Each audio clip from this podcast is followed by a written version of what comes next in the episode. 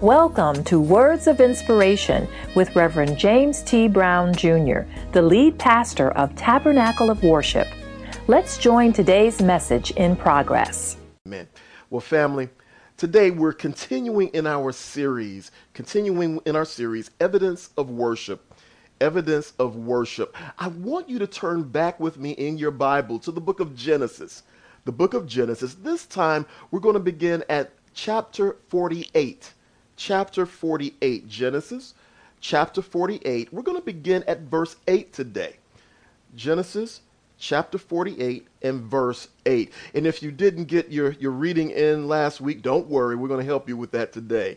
We're going to help you with that today. Glory to his name.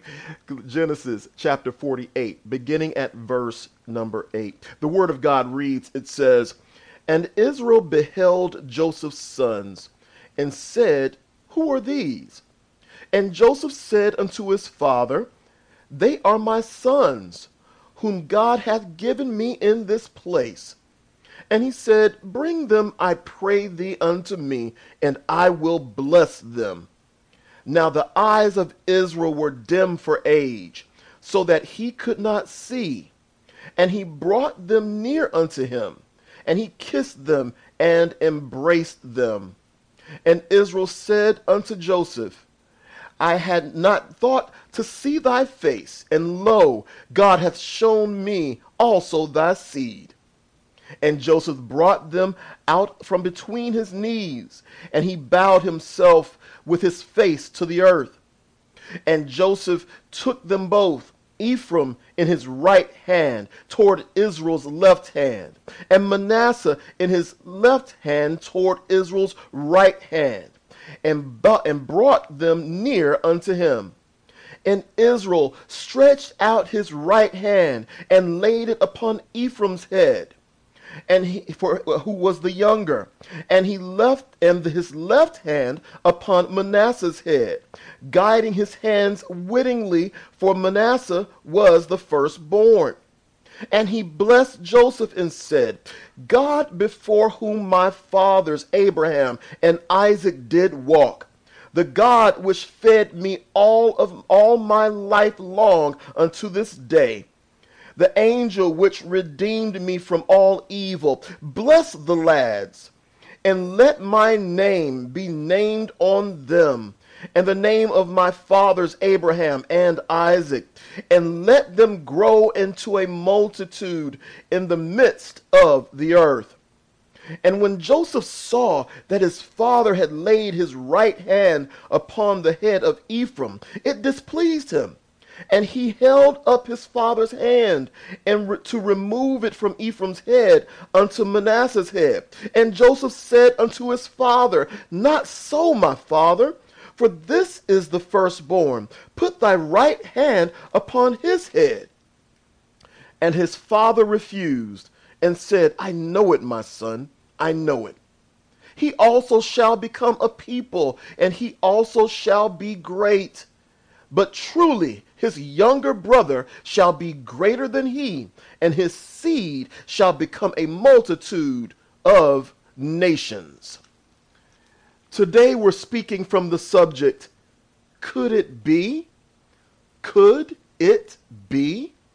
Ah, here, here, as in our text, we see that Jacob, or now Israel, was meeting the sons of Joseph, his grandsons Manasseh and Ephraim, for the first time, the very first time he was meeting them. This is the only place where we see Israel bless the children of his sons. It's the only place where we see him blessing the children of his sons. He blesses his sons before he dies, but not their children not their children. But this is the place where we see him do that. Also, you don't see any of the other sons seeking to have Israel bless their children either. You don't see that. But here, Joseph was and had the opportunity where his father said, Listen, bring them close to me, I'll bless them. And he took advantage. He was excited. He took advantage of that opportunity.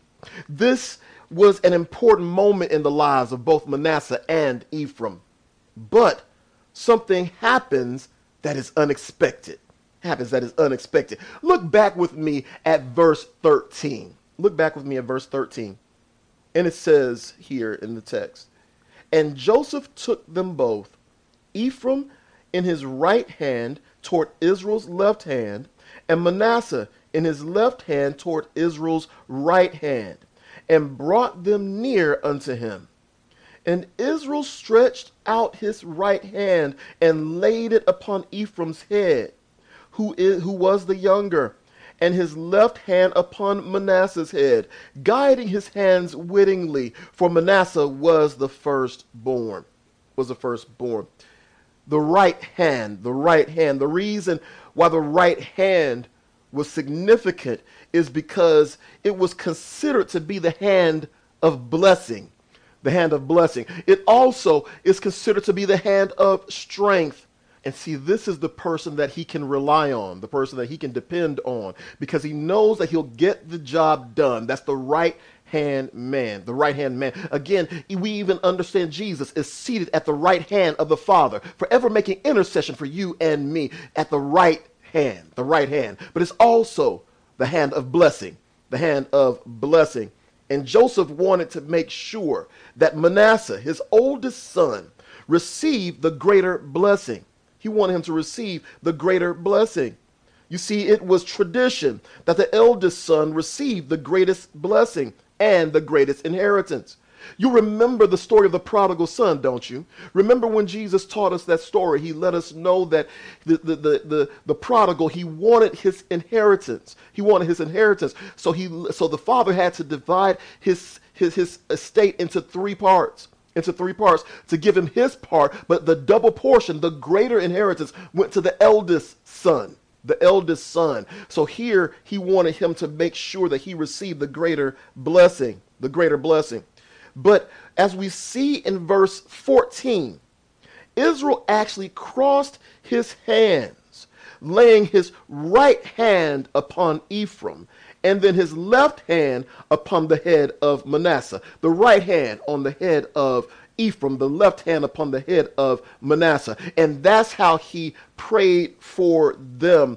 Uh, there are many people that call this the X blessing. Or, or, or it's a special X blessing or, or something like that. I, I don't see that exactly in scripture, but I believe there is something very very fruitful for us to understand from this, as you'll see in just a few moments. As you'll see in just a few moments. But it's, it's, that's exactly how he did that. That's exactly how Israel prayed for them. Scripture actually specifically says that he did this wittingly. Scripture says he did it wittingly. Uh, th- that means that he was intentional in doing that. It was intentional. You know, e- even though Israel's vision was poor, even though his eyes began to dim, scripture says, and he wasn't able to see like he used to.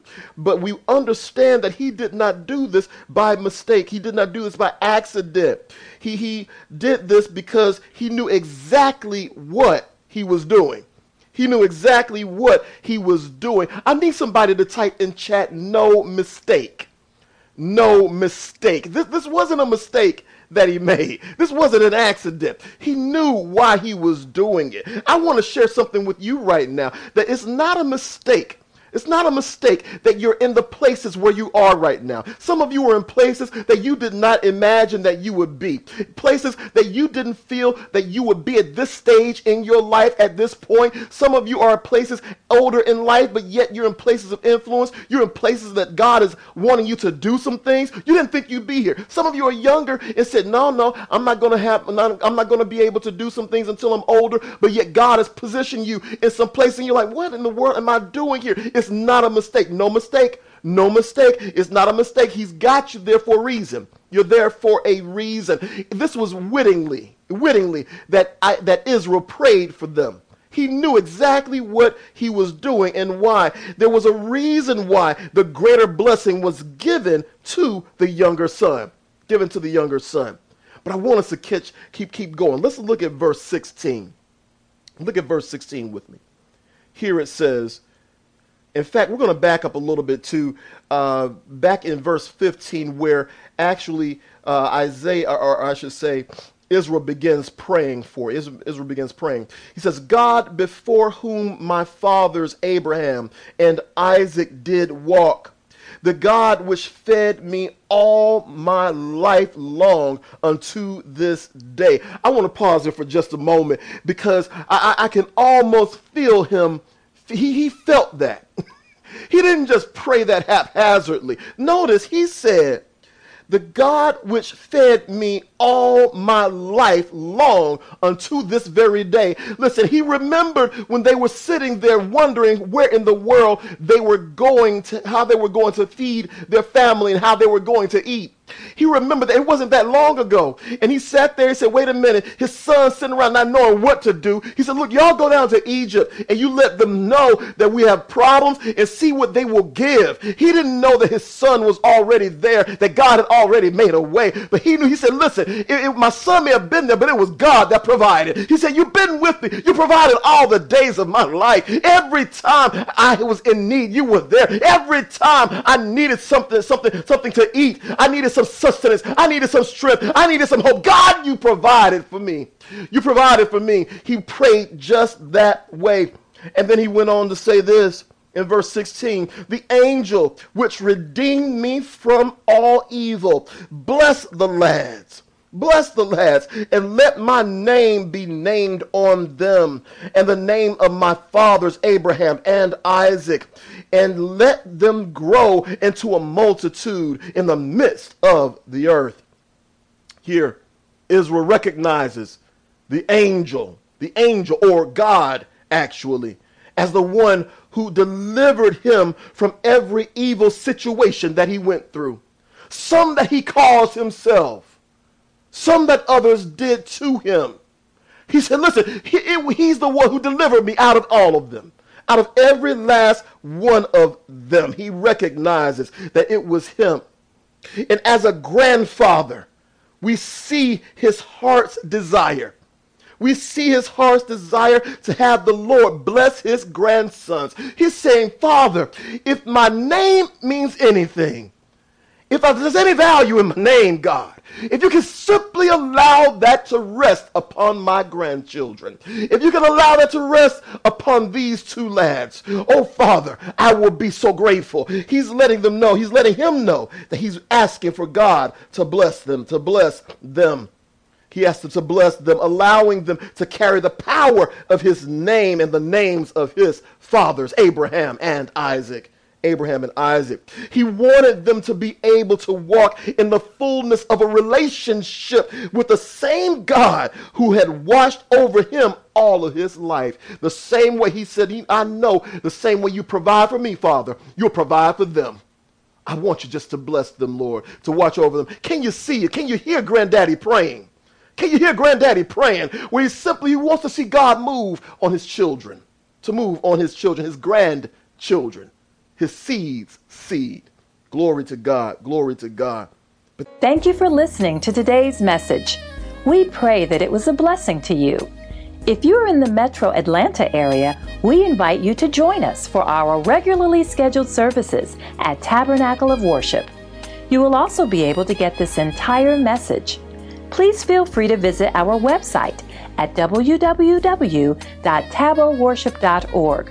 That's www.taboworship.org for more information.